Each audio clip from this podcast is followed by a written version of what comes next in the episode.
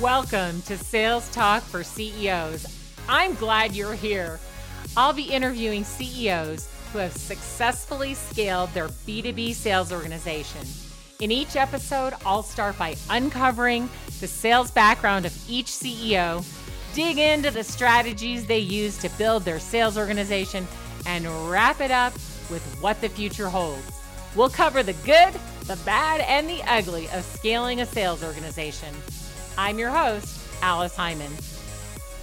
Excited for another episode of Sales Talk for CEOs. And today I have Doug Frazier from EnviroGuard, who has had his company for just about 30 years. So it's going to be interesting to find out how he started it and how he grew his sales. Welcome to the show, Doug. Thank you for the opportunity, Alice. I appreciate that. Tell us a little bit about what EnviroGuard does.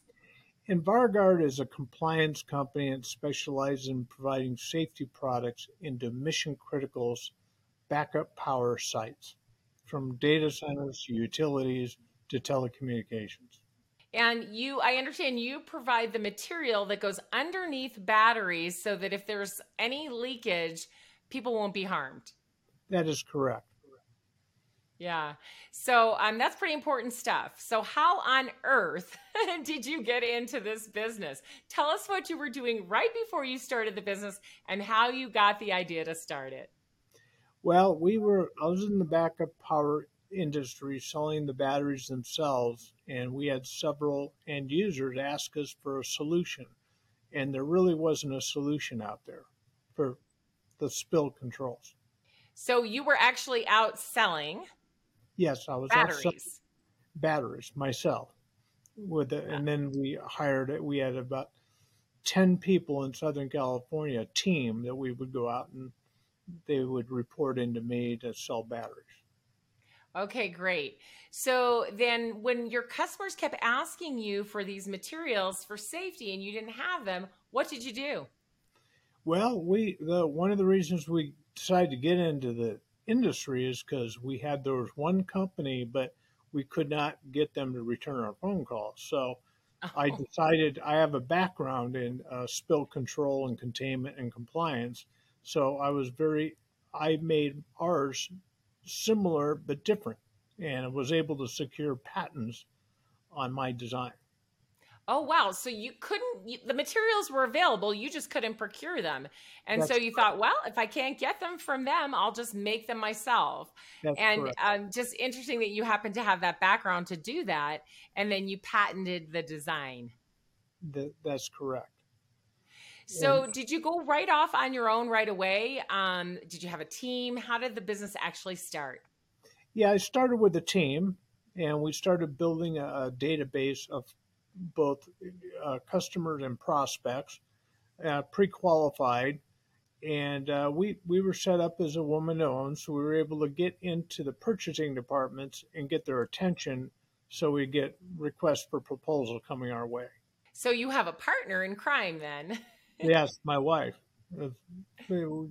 I guess we just uh, celebrated our 45th anniversary, so Oh, congratulations. That's Thank that's you. really awesome. So the two of you set out and said, "Okay, we can make these materials that are so badly needed." You had experience in it. You developed the patents, made it a woman-owned business, so smart Correct. of you, made it much easier, right? To the barriers to entry, especially in government and um, these high-profile places, made it easier to get in. That's exactly right. It it opens the door, especially in procurement when you get to the engineering community or people at the job sites, they don't really care as much, but the people in procurement sure, surely do. They do, especially in the big companies and municipalities and government, right? So it makes a difference. So Absolutely. you got the product. How long did it take you to get the product ready to go to market? It took about a year and a half. And then we, of course, uh, have made changes, upgrades, and continuous improvement along the way. We became ISO 9001, and that has a whole culture that helped right. trans, trans basically uh, helped us grow. Very good. So, in the beginning, when you got the product ready, um, you had obviously a lot of contract uh, contacts in the industry that you could go after. Who was doing the selling in the very beginning? Well, we started with the inside sales team, directed by myself, of who to focus on. Then I would we would set up the appointments. I would go out and do uh, appointments. If I didn't know the answer to a question, I would put our subject matter experts from the manufacturers that we represented at the time.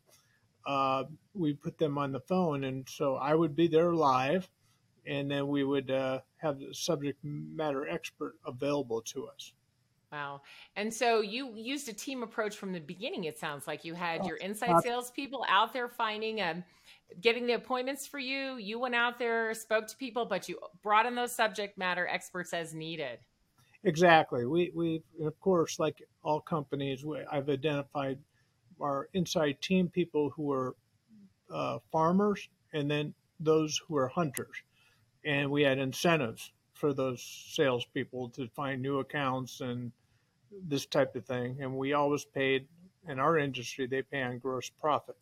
Okay, very good. So uh, there, here you go. You're you've got your product launched and you're out there selling. And um, what were some of the things that were challenging in the beginning when you were trying to grow your sales? Well, in the beginning, uh, one was technology platforms. Uh, we mm. barely, we didn't have the CRM. We had to develop it we purchased this. This is way before Salesforce was. Right. This is 30 years ago, right? So, yeah, so we used a, it's Sage. It's called Sage CRM, which was used to be called ACT ACT many years ago. Right. And uh, we would build. It was really a focus to build the database and have the ability to communicate with customers by title, yeah. by market segment. Uh huh. Yeah. So that's helpful. I mean, back in, I remember, you know, way back when we used Lotus Notes, we didn't have any um, CRM of any kind. And uh, of course, we kept a lot of our notes on paper and we had our business cards piled up, you know. Uh, but uh, when ACT and Goldmine entered the scene, we were able to up level a little bit, right? And uh, start putting everything into the computers, which was great. So it's been a long time, 30 years as you grew. What what did you decide to do to grow your sales team in order to grow your sales? Um, sounds like at first you were directing all the sales activity and you were doing most of the selling, although you had quite a bit of support. Um, at what point did you decide you might need to hire a sales leader or some more uh, people to do the selling besides yourself? Well, that that came fairly quickly, and uh, it is an important factor in that replacing myself in some capacity is the difference between just doing the sales and managing the sales. Right. And and that is we finding the right people and we now have a team in place that does that.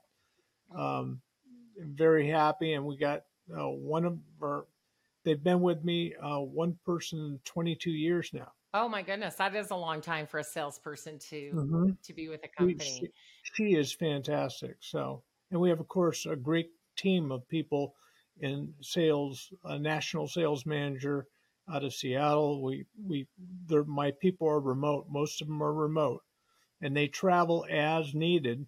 I was traveling myself, 15 days a month, uh, to because our product is national it's yeah. it's not just regional.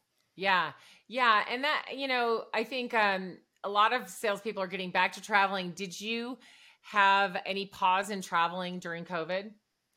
Uh, yes, we did, um, and we still had critical people we had to go see and follow COVID procedures during travel and at the end user.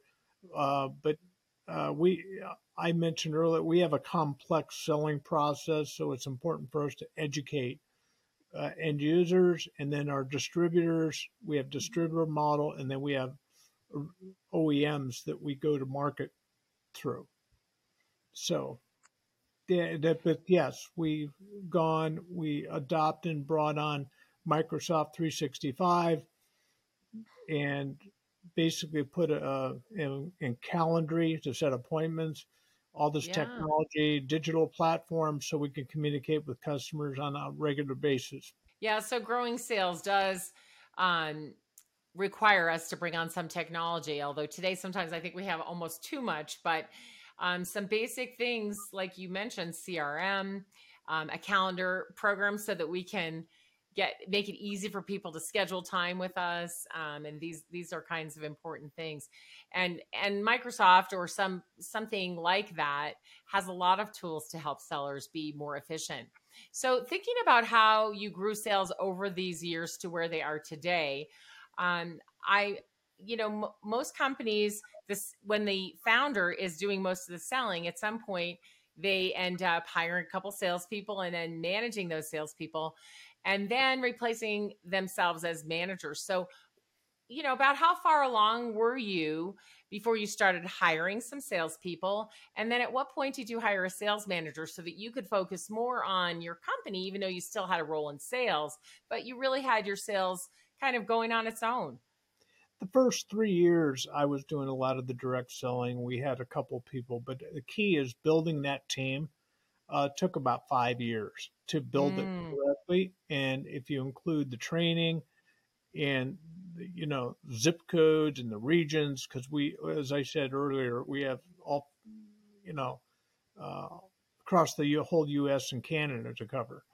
So um, we setting up distributors, us as a manufacturer, made the most sense. Who they in fact have a sales manager they in fact have a sales force. Yeah. So it's it's most cost effective to let them go to market. Right. So building a channel, it became clear to you that you would need to use channel selling if you wanted to continue to scale your sales. 100%. Adding more people direct is not didn't make a lot of sense. Because especially with the vast territory they were covering, which is the entire United States, correct? Exactly right. And they have relationships with end users. And so we would go and go on joint appointments with them, show them how to sell compliance products. So right. we would train them how to sell yeah. compliance products. What were some of the challenges you found in the channel? You know, you decided it was a great direction to go, but um, all channel partners are not the same, right? that is correct. There's only about 10 of them, just like hunters and farmers. Some are just, if if the end user asks them for a, a product such as ours, they they will call us and get a price. But there is only 10% of those, if you will, distributors that in fact are hunters and that will yeah. bring in new new products. So the challenge was getting more people to hunt and building loyalty and retention. So, what were some of the things that you were able to do to build that loyalty and retention? Well, one of the things we did came from the end users is uh, we basically created a program like many mechanics have. You walk in, it says ASE certified.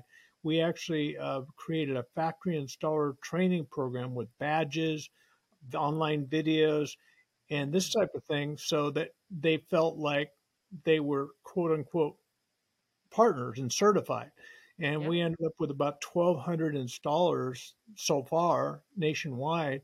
And we put them through a course once a year if there's any changes. And the end users love that.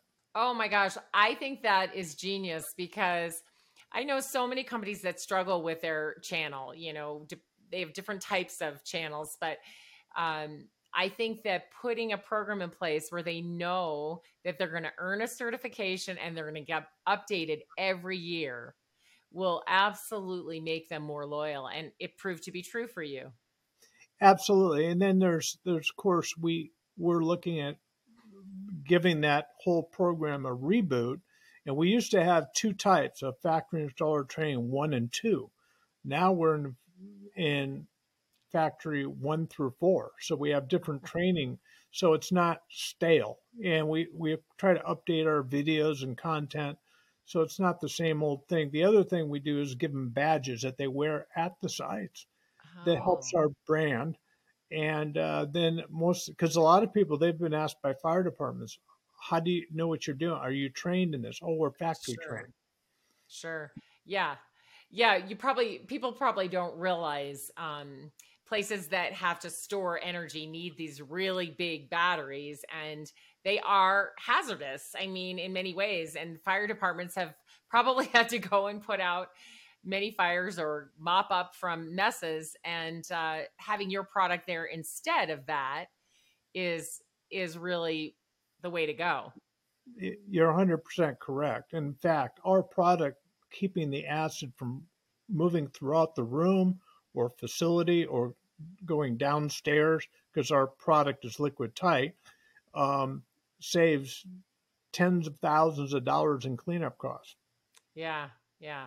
And uh, those who are first responders when something like that happens probably really appreciate when they show up on the scene and your material is soaking up the the hazardous material.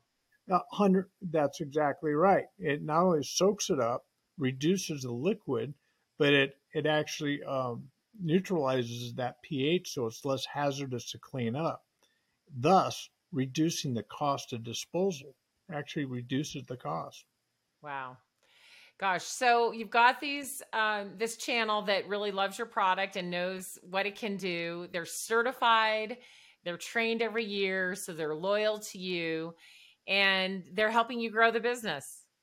Exactly, and the people who are factory installer training, we have lead generation. We have leads that come in from our website. From we try to feed those leads back to partners. We call them now. We're calling these people. They're no longer a distributor; they're a partner ch- channel partner. So we feed business back to them if we get in opportunities that to go out and follow up on inquiries in Tennessee and Texas and different places that we aren't going to go out and service directly, but we do. Right. We do have people that will travel and both train and go meet with customers on site with joint appointments. Yeah, so it's good because they're now acting like you did when you first started the company. You you know, we some leads generated, they send someone out to the site to meet, but then the subject matter experts from your company come in to help them to close the deal. That's 100%. And sometimes we don't see any purchase order and sometimes it'll come 12 months later and the sales cycle goes from 30 days 90 days up to 12 months in some of these bigger projects. But, you know, we've been audited and inspected by customers like you wouldn't believe. And uh, for compliance to ourselves, uh, how we operate and make sure everything's done, you know, in the warranties, we've extended warranties. We've made two or three product improvements and extended our warranties. So it's always an effort, uh, you know, well, I'm sure your partners appreciate that, that you're ever evolving and improving your products. And that's another thing that keeps them loyal.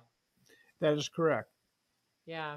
All right. So you've got this great channel now, and you've got, sounds like instead of direct sellers, you have channel managers now. Is that right? Yes, that is 100%. There, we just basically, they, they each have 30 to 50 uh, customers that, in fact, have, oh, 10 to 25 salespeople per region. So we could have up to 250 uh, uh, people selling in one region that's managed by our inside channel managers. Yeah.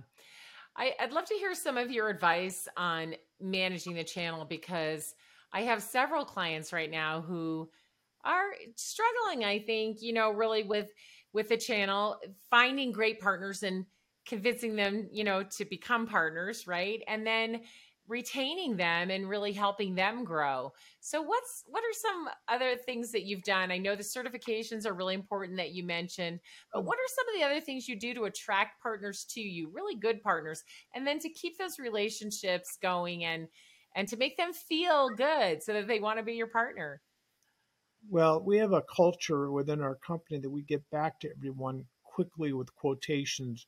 We built a portal, sort of like Salesforce, but we built a portal in 2007 that allows them to go into our portal and do their own quoting 24 7. And that's a big uh, differentiator from other people in the market.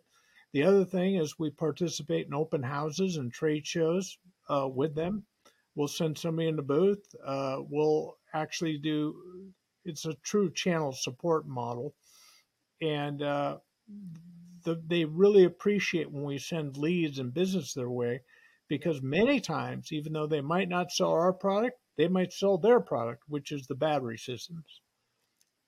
Yeah. So, right. It's, I mean, you're helping them to sell more, period. More Period. of, their own, more, more of the things that they also, you know, sell from maybe other vendors or that they manufacture themselves, as well as your product. That's correct. And yeah. And right, who doesn't want to increase their sales when you have a partner that's helping you increase your overall sales? It's something that you really like. that's correct. Yeah. So it sounds like with keeping your partners happy, that partners want to come and work with you because you have the certification process, you have annual training for them, you show up on site when they need you with their customers, you go to trade shows with them, and Yeah. you help them improve their own selling. Yes, and we'll even sponsor golfing events that they're having or open houses that they have. They have their own self promotion. We try to plug ourselves in as a partner uh, with them when they do their own self promotion.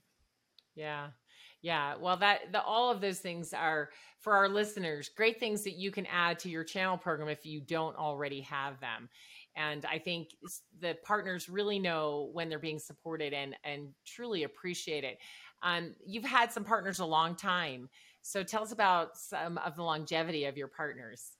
Well, we have uh, almost the whole since we've started this, and we've always priced our product pricing strategy to end users to allow partners to come in beneath a certain price level and make their margin Eh, hmm because that's what it's all about. They they want to be able to mark it up and quote unquote.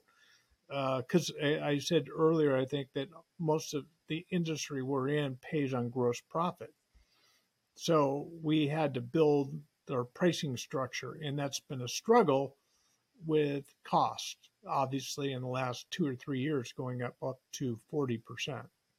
Yeah, well, costs have certainly increased. And yeah, you're right. When you sell through the channel, you have to make it profitable for them. So that can be a struggle sometimes, but sounds like you've got it down now. Well, so yeah, we're, it's a it's a team effort because educating them that this price increase there's almost zero profit that we're putting. We're just trying to maintain what we originally had as far as profit. We're just passing along hard costs, Right. and and and that's hard for someone to understand. They think, oh, we think we're going to make extra money. No, not really. And if there's price decreases, which we haven't yet seen because we Yeah. deal with plastics, petroleum, and those, it, it'll probably take a few years for those to normalize. Yeah, absolutely. The the recent spike in the cost of everything, right? Yeah, that's and right. you've got to pass it on. There's nothing else you can do. So, um, you know, it's it's hard to sometimes for them to understand, but it sounds like you've got a, a good way of explaining to them and then um, still allowing them to make the profit margins that they need. It, we we try, but no one likes it. No one likes No. it. and the most important thing we found is many many of our customers are more engineering based, understanding. It, they they really it's hard for them to understand how to spin it to the end user uh, with the middleman. We can very easily uh, spin, understand, and explain it, but it's very difficult for a middleman, if you will, Yeah. to to. And if they don't do that, we don't expect them to take a lesser margin. No. So Yeah, well, the price increases have hit everyone, and it's just something that we are going to continue to deal with, unfortunately. But um, it's something we all have to learn how to do. Um, so, you know, you've been doing this for 30 years, you've had a lot of success. And I'd just like to leave our listeners with some words of advice from you growing your company and um, getting it to a point where, hey, someday you might actually see that you're going to exit because Oh, you've really grown something wonderful. Yeah, most definitely. And and my key team people, the ideal scenario is my team to continue and take over and become equity position in in the company we have. Um, I've had offers to purchase the company over and over, but I, I refer to it as like a pie in the oven. It's just not quite done yet. and so that means that we haven't got all the market share or we have something not working. Like there's a difference between biz dev and and channel management. Yes. And they're distinct and unique and the compensation should be different, everything of that. So once the pieces are where it's on autopilot, I can step back and let my existing team members um, take over the reins, if you will. Yeah, very good. Well, thank you so much for being on the show today, Doug. I really appreciate it. Um, appreciate you sharing your journey with us and talking to us about how you've done such a great job with your channel. Well, I appreciate the opportunity and uh, and the the service you've provided over the years and the training that you do, and uh, it's it's all about continuous improvement and training, training, and then when you're all done, you think you've got it all done, you train some more. So. Absolutely. All right. Well, thank you again, and um, we will talk to you soon. Okay, thank you, Alice. You take care. Thanks for tuning in to Sales Talk for CEOs. You can find me at aliceheiman.com. Be sure and connect with me on LinkedIn and let me know that you heard the show. If you found value in today's episode, please subscribe, write a review, and share the show with another CEO.